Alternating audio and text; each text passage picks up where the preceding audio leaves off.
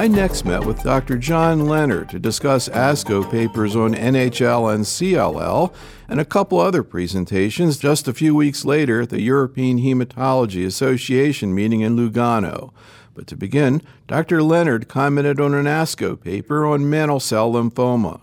This was a very small study presented by the group at the NCI where they used the dose adjusted EPOCH-R platform, which people are familiar with. It's being looked at in the upfront setting in large cell lymphoma in a large randomized trial going on. This looked at EPOCH-R, the dose adjusted EPOCH-R, as a platform for kind of building upon and adding new therapeutics in mantle cell lymphoma. What they did here was add bortezomib to the dose adjusted EPOCH-R, and then they randomized patients to observation or maintenance bortezomib. And the net of this study was that the dose adjusted EPOCH-R had a PFS somewhere around two and a half years or so. So reasonable, perhaps a little bit better than you'd expect with something like R-CHOP, but not a home run. And the question of whether or not bortezomib added anything, I think, was debatable. I mean, this was not a dramatic PFS over what was expected. The PFS at 36 months was about 47%. And then they had a small second step of the study where they randomized patients to observation versus bortezomib maintenance. There were only 11 patients. The total number of patients in the study was somewhere in the ballpark of 38 patients or so, so it was not a huge study. And so at the end of the day, they had a small number of patients randomized to maintenance bortezomib versus observation, and really no difference. So they concluded that bortezomib did not seem to add a great deal to the dose adjusted EPOCH-R regimen. I think that this is really a small study. It's an interesting observation. I don't think you can definitively answer this. And I think you can rule out a major effect of bortezomib in this particular regimen. On the other hand, you would obviously need a larger study to look for a smaller effect.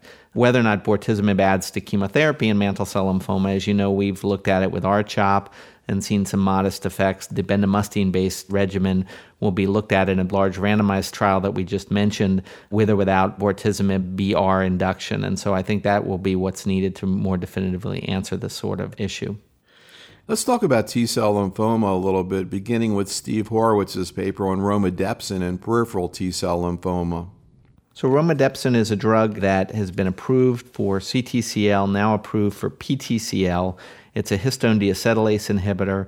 It's given intravenously, basically a four hour infusion, days 1, 8, 15, every 28 days. So I'm sure many people listening have not yet used it, but I think it's a useful new agent for peripheral T cell lymphomas as well as cutaneous T cell lymphomas. It has a response rate in the range of about 30% in patients with relapsed and refractory PTCL. What this paper did was basically report on the population of patients that have CRs or CRUs, which in this series of 130 patients had a 13% CR rate. And the bottom line of this was that there was a substantial fraction of those patients that could have durable remissions. The median duration of remission had not been reached in the CR/CRU patients. The longest was out to 26 months. And so I think the net of this paper was that Obviously, everyone doesn't respond. It's a minority of patients that do respond, but if you do get the patient into a CR, these are patients who actually, in many cases, can have fairly durable responses. And I've had one or two of those patients on the clinical trials we participated in as well fall into this category. Like most things, the issue is, you know, who is that patient and can you predict who's going to have the very durable response? And on the other hand, we don't have a really clear prognostic index to say who's going to respond to this drug versus other things, but there are patients who have fairly resistant disease in every subtype where there have been complete responses observed in some patients. So let's talk a little bit about CLL. And oncologists are starting to hear about Bruton's tyrosine kinase inhibitors, Cal 101 is another one that we're hearing about. And there was this paper by Dr. Byrd on the BTK inhibitor, PCI 32765. Right.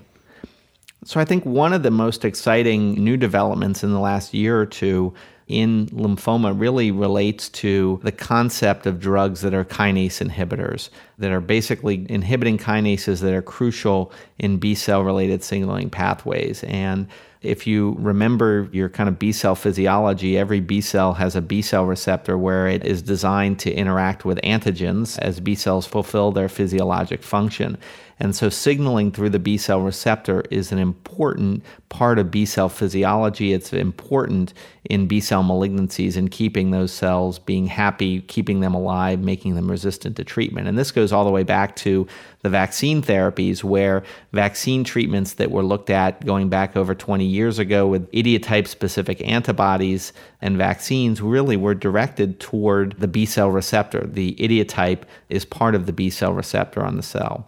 And so there are several compounds that are inhibitors of kinases that are downstream from the B cell receptor. And they range from SYK, and the audience may remember the SYK drug that was presented at the ASH plenary session, the SYK inhibitor, a couple of years ago. Then we have Bruton's tyrosine kinase, which is another kinase in that pathway, also known as BTK. And then downstream there, we also have the PI3 kinase and we have PI3 kinase inhibitors. And so it's fascinating that all three of these kinases are targets that can have drugs directed against them and have activity both in CLL and other B cell malignancies. It's also interesting in that in CLL, drugs that target these kinases all have a transient increase in the white count and a reduction in lymph node size. So that's a pattern that in all three of the kinase inhibitors that go after this pathway that when you treat CLL patients the white count will transiently go up but the lymph nodes will rapidly shrink, which is also just an interesting link of these kinases in this physiologic process. So what was reported at ASCO relates to the Bruton's tyrosine kinase inhibitor or BTK inhibitor. It's got a name PCI 32765. So, this is an oral agent that inhibits Bruton's tyrosine kinase. And this is a drug that's also active in other B cell malignancies, including follicular lymphoma and mantle cell lymphoma. This drug, in previously treated patients, including patients that have adverse cytogenetics for CLL, results in the vast majority of patients a marked reduction in lymph node size, somewhere in the ballpark of 80 to 90% of patients have a significant reduction in their lymph node size. However, they transiently have an increase in their lymphocyte count in the majority of patients. It's a well tolerated drug. There's less issue with cytopenias. The main issue, as far as toxicities with this drug, relate to things like GI toxicity, nausea, diarrhea, and stomach upset. And so this is a category of drug, and the PCI 32765, I think, is a very promising new drug that has a very high response rate in CLL patients, including those with things like 17p deletion. Again, more effective against the lymph nodes and less as far as the cell counts themselves. And I think this is a very exciting, well tolerated drug, particularly given the fact that so many of our CLL treatments are drugs that cause cytopenias and cause infections or predispose to infections. And here we have a drug that doesn't seem to do that in a major way. Now, there's another paper I wanted to ask you about in looking at lenalidomide following rituximab and fludarabine in CLL. So, as the audience knows, lenalidomide is an active drug in various B cell malignancies, including follicular lymphoma, and mantle cell lymphoma, large cell lymphoma. What was reported at ASCO was a small study. It comes out of the group at Georgetown where they used the combination of fludarabine and rituximab, which has a high overall response rate. However, obviously patients relapse, so it combined fludarabine rituximab with a lenalidomide maintenance. The other advantage of potentially doing it this way is that, as the audience may know, lenalidomide can cause a flare reaction when the patient has active adenopathy. And so, by using it as a maintenance when the patient's in remission, one would assume that you're going to see less of that flare sort of reaction. And so, in this study, it was a small study, about 21 patients, a few of which had adverse prognostic features. They received standard FR and then went on to receive lenalidomide as a maintenance therapy. The study is ongoing, but the bottom line is that this seems to be a well tolerated regimen. The main toxicities that we're seeing is basically what you would expect with FR alone, and then what you would expect with lenalidomide, things like cytopenias and rash. But I think this is a very exciting approach. It's being looked at prospectively in a CALGB randomized trial at this point. And obviously, you'd need a randomized study to say, you know, what does lenalidomide add to FR? How does this compare with other things? But I think this makes a lot of sense when you have a well tolerated oral agent. Using it as a maintenance treatment in CLL would be a line of investigation that makes a lot of sense. And the CALGB, as well as other groups, have been reporting positive results with lenalidomide maintenance and myeloma. What's the trial design that they're looking at in terms of CLL? The CLL approach has been looking at FCR as well as the FR followed by lenalidomide approach that's being looked at here. And I think the concept is to try to look at this more in a randomized fashion to see are there are there differences and are there particular molecular subtypes where there's a difference in response with one regimen versus the other. What about the phase two study that was reported of chlorambucil and rituximab followed by maintenance versus observation in older patients with CLL? Well, I think the concept of chlorambucil and CLL is something that people occasionally use, particularly in very elderly patients. Certainly, when fludarabine came along, it largely replaced, and fludarabine based regimens largely replaced chlorambucil but there's still certain parts of the world and certain patients where giving chlorambucil makes sense. I almost look at this as the analogy of the melphalan prednisone kind of base regimens in myeloma where people are using MPT or MPV with bortezomib. This almost reminds me of that in that it's saying, can we use the old standby that's been around for so long plus rituximab? And, you know, this basically shows, which is not surprising given that chlorambucil in some ways is not all that different than cyclophosphamide and cyclophosphamide containing regimens, is that the response rate is quite high with this sort of combination. I'm not quite sure why you would, you know, to me, the main use of chlorambucil is if a patient doesn't want to get injections or just doesn't psychologically want to deal with injections or the convenience of going back and forth. So I'm not quite sure why you would use chlorambucil rituximab versus something else, substituting for chlorambucil. If the patient was coming in for rituximab, you could give them an injection of, you know, whether it's bendamustine or cyclophosphamide or something else. But I think this is an interesting approach that in some settings might be useful, particularly in patients where you wanted to give them, you know, relatively less intensive treatment. Might be something that here and there would get some use. Let's talk a little bit about diffuse large B cell lymphoma. What about the paper 8001 presented by Dr. Stiff looking at the SWOG study? So, this presentation was a long awaited North American intergroup study comparing CHOP or RCHOP. They switched over partway through the study for eight cycles versus RCHOP or CHOP for six cycles, followed by auto transplant and first remission. So, it's basically asking the question does auto transplant and first remission improve outcome for patients with higher risk diffuse large cell lymphoma? So by the IPI, this took high intermediate and high IPI patients. So basically, patients with IPIs of three, four, and five. And asked the question in a very clear way Does auto transplant and first remission benefit the patient? The net of the study, and this was a large study, the net of the study was that there's no benefit to auto transplant and first remission. This was 370 patients. There was a PFS benefit, which is not surprising, but there was no overall survival benefit. And so, if you were to do an auto transplant in first remission, you're going to be transplanting patients unnecessarily. You're not going to impact their overall survival. If you don't do the auto transplant in first remission, which is kind of what we standardly don't do an auto in first remission, the patient will have a slightly increased risk of relapse but the overall survival is the same. And so, really, you should just go on and do the auto transplant in the patients that relapse in the standard fashion. An interesting feature of this study was that they did some retrospectively performed subgroup analyses, and in the high risk IPI group of patients, there did appear to be some benefit with respect to overall survival. And so that was very interesting in the discussion at ASCO because it really suggested that perhaps in the high risk group of patients, there could be an overall survival benefit to doing an auto transplant of first remission. Now, this was really an exploratory analysis. When you get down to the numbers of patients in the study that fell into that category, and the number of patients that had R-CHOP, because remembering some of the patients were CHOP treated, which was not the standard approach today, obviously you get into very, very small numbers of patients. Now, interestingly, Julie Vose, who was the discussant, suggested that she believed that for high risk patients, auto transplant in first remission should be a standard of care, meaning that we should at least discuss that with our patients. On the other hand, Pat Stiff, who was the presenter of the study, did not go that far. And I think statistically, doing these sorts of retrospective analyses on subgroups, on small numbers of patients, is not quite as robust. And so there was a little bit of controversy at the meeting about the fact that, again, this retrospectively defined high risk group of patients might have benefited with respect to overall survival with the auto transplant.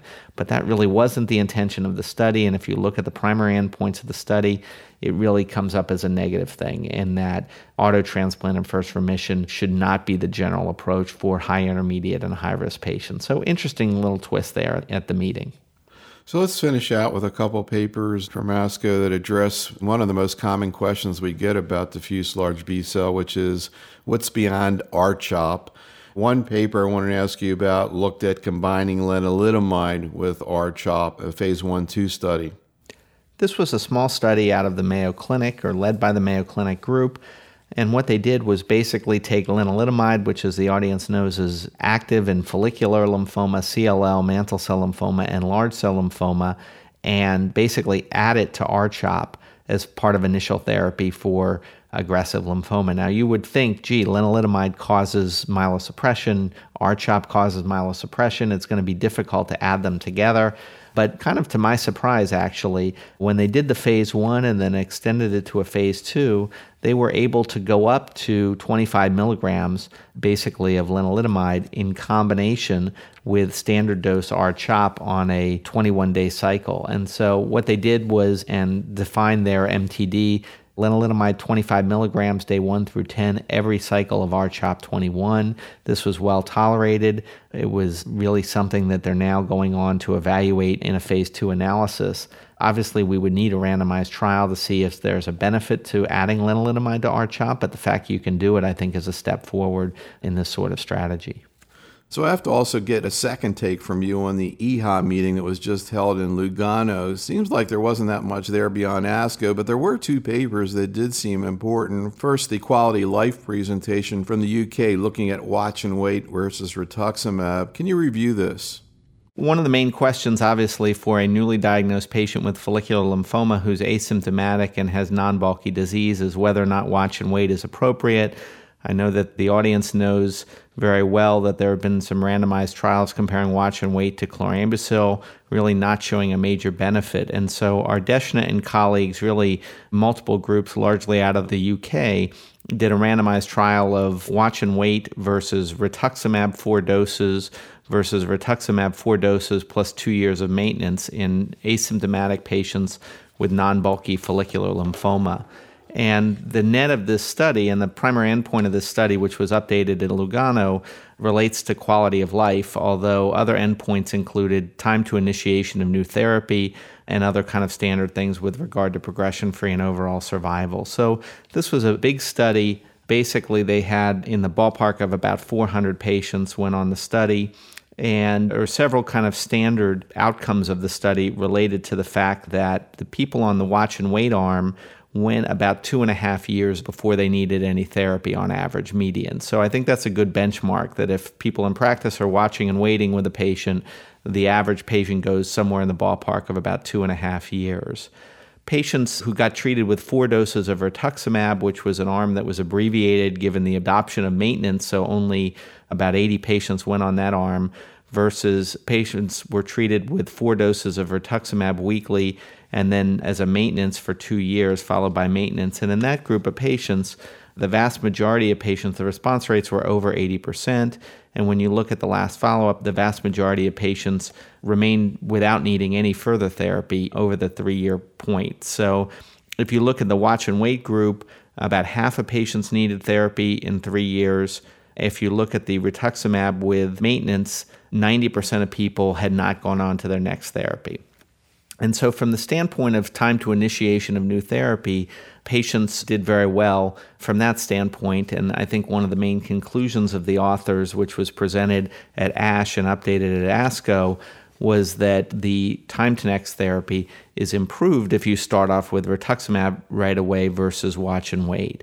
Now, that's kind of an unfair comparison because you're really saying the time to the second therapy if you're starting with immediate rituximab versus the time to the first therapy if you're starting with watch and wait. And so, in my mind, it's a tough analysis from the standpoint of what you really care about is that the fair comparison is the second therapy to the second therapy, which we don't have at this point.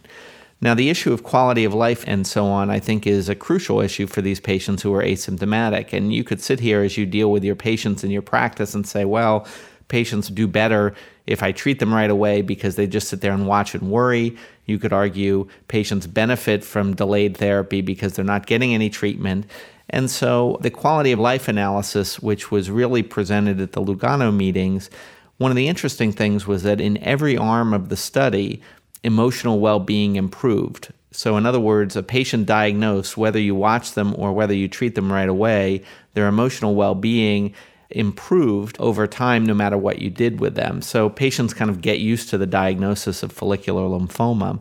I think the other point that the authors made was that patients who are watch and wait are more likely to worry than patients who are on treatment. They're more worried about the disease becoming more aggressive, the need for more therapy, kind of the control that they have over their situation. And so, what the authors concluded, and this was again presented in detail at the Lugano meeting, was that they felt that while quality of life improves and the concerns that patients have about their follicular lymphoma improve with time after the diagnosis, they argued that it improved more if you immediately treated the patient with rituximab. You know, it's interesting you're commenting on the fact that their quality of life improved because I guess if you think about it, most people are newly diagnosed are totally freaked out and they do not have a good quality of life. Exactly. I think that's a very good point. Now, I would argue that this is not quite a totally fair comparison because it was a randomized trial, so the patients were seen every two months. And so you're comparing somebody being watched and seen every two months versus somebody being treated and seen every two months. And I would say somebody who's been on watch and wait for a year and doing fine, you're probably not going to see them every two months. So you might argue that in real life, their quality of life might be better because that person may be going four or six months before they see you. So it's a flaw of the study that is unavoidable because you have to do it the same way in both arms. Well, I don't know where things are heading, but I do know one thing in terms of patterns of care, which is we're seeing a lot more R monotherapy and a lot less observation clinically over the last few years. Yeah, you can certainly understand that. And I think that these data will certainly encourage people to pursue that approach in these patients. And as you know, in CALGB, we've been pursuing this kind of rituximab doublets where we're saying, can we right. improve upon single agent rituximab by adding other things that are perhaps not as toxic and more targeted relative to chemotherapy? One other Lugano data set that I've been hearing about kind of between the lines, so to speak, and I couldn't really get any information, I guess it was embargoed, was the much discussed issue of R maintenance in mantle cell. I think it's a very interesting point. The role of maintenance, as the audience knows, maintenance clearly has a role in follicular lymphoma, as we've talked about. It has less of a role in aggressive lymphomas, particularly diffuse large cell lymphoma.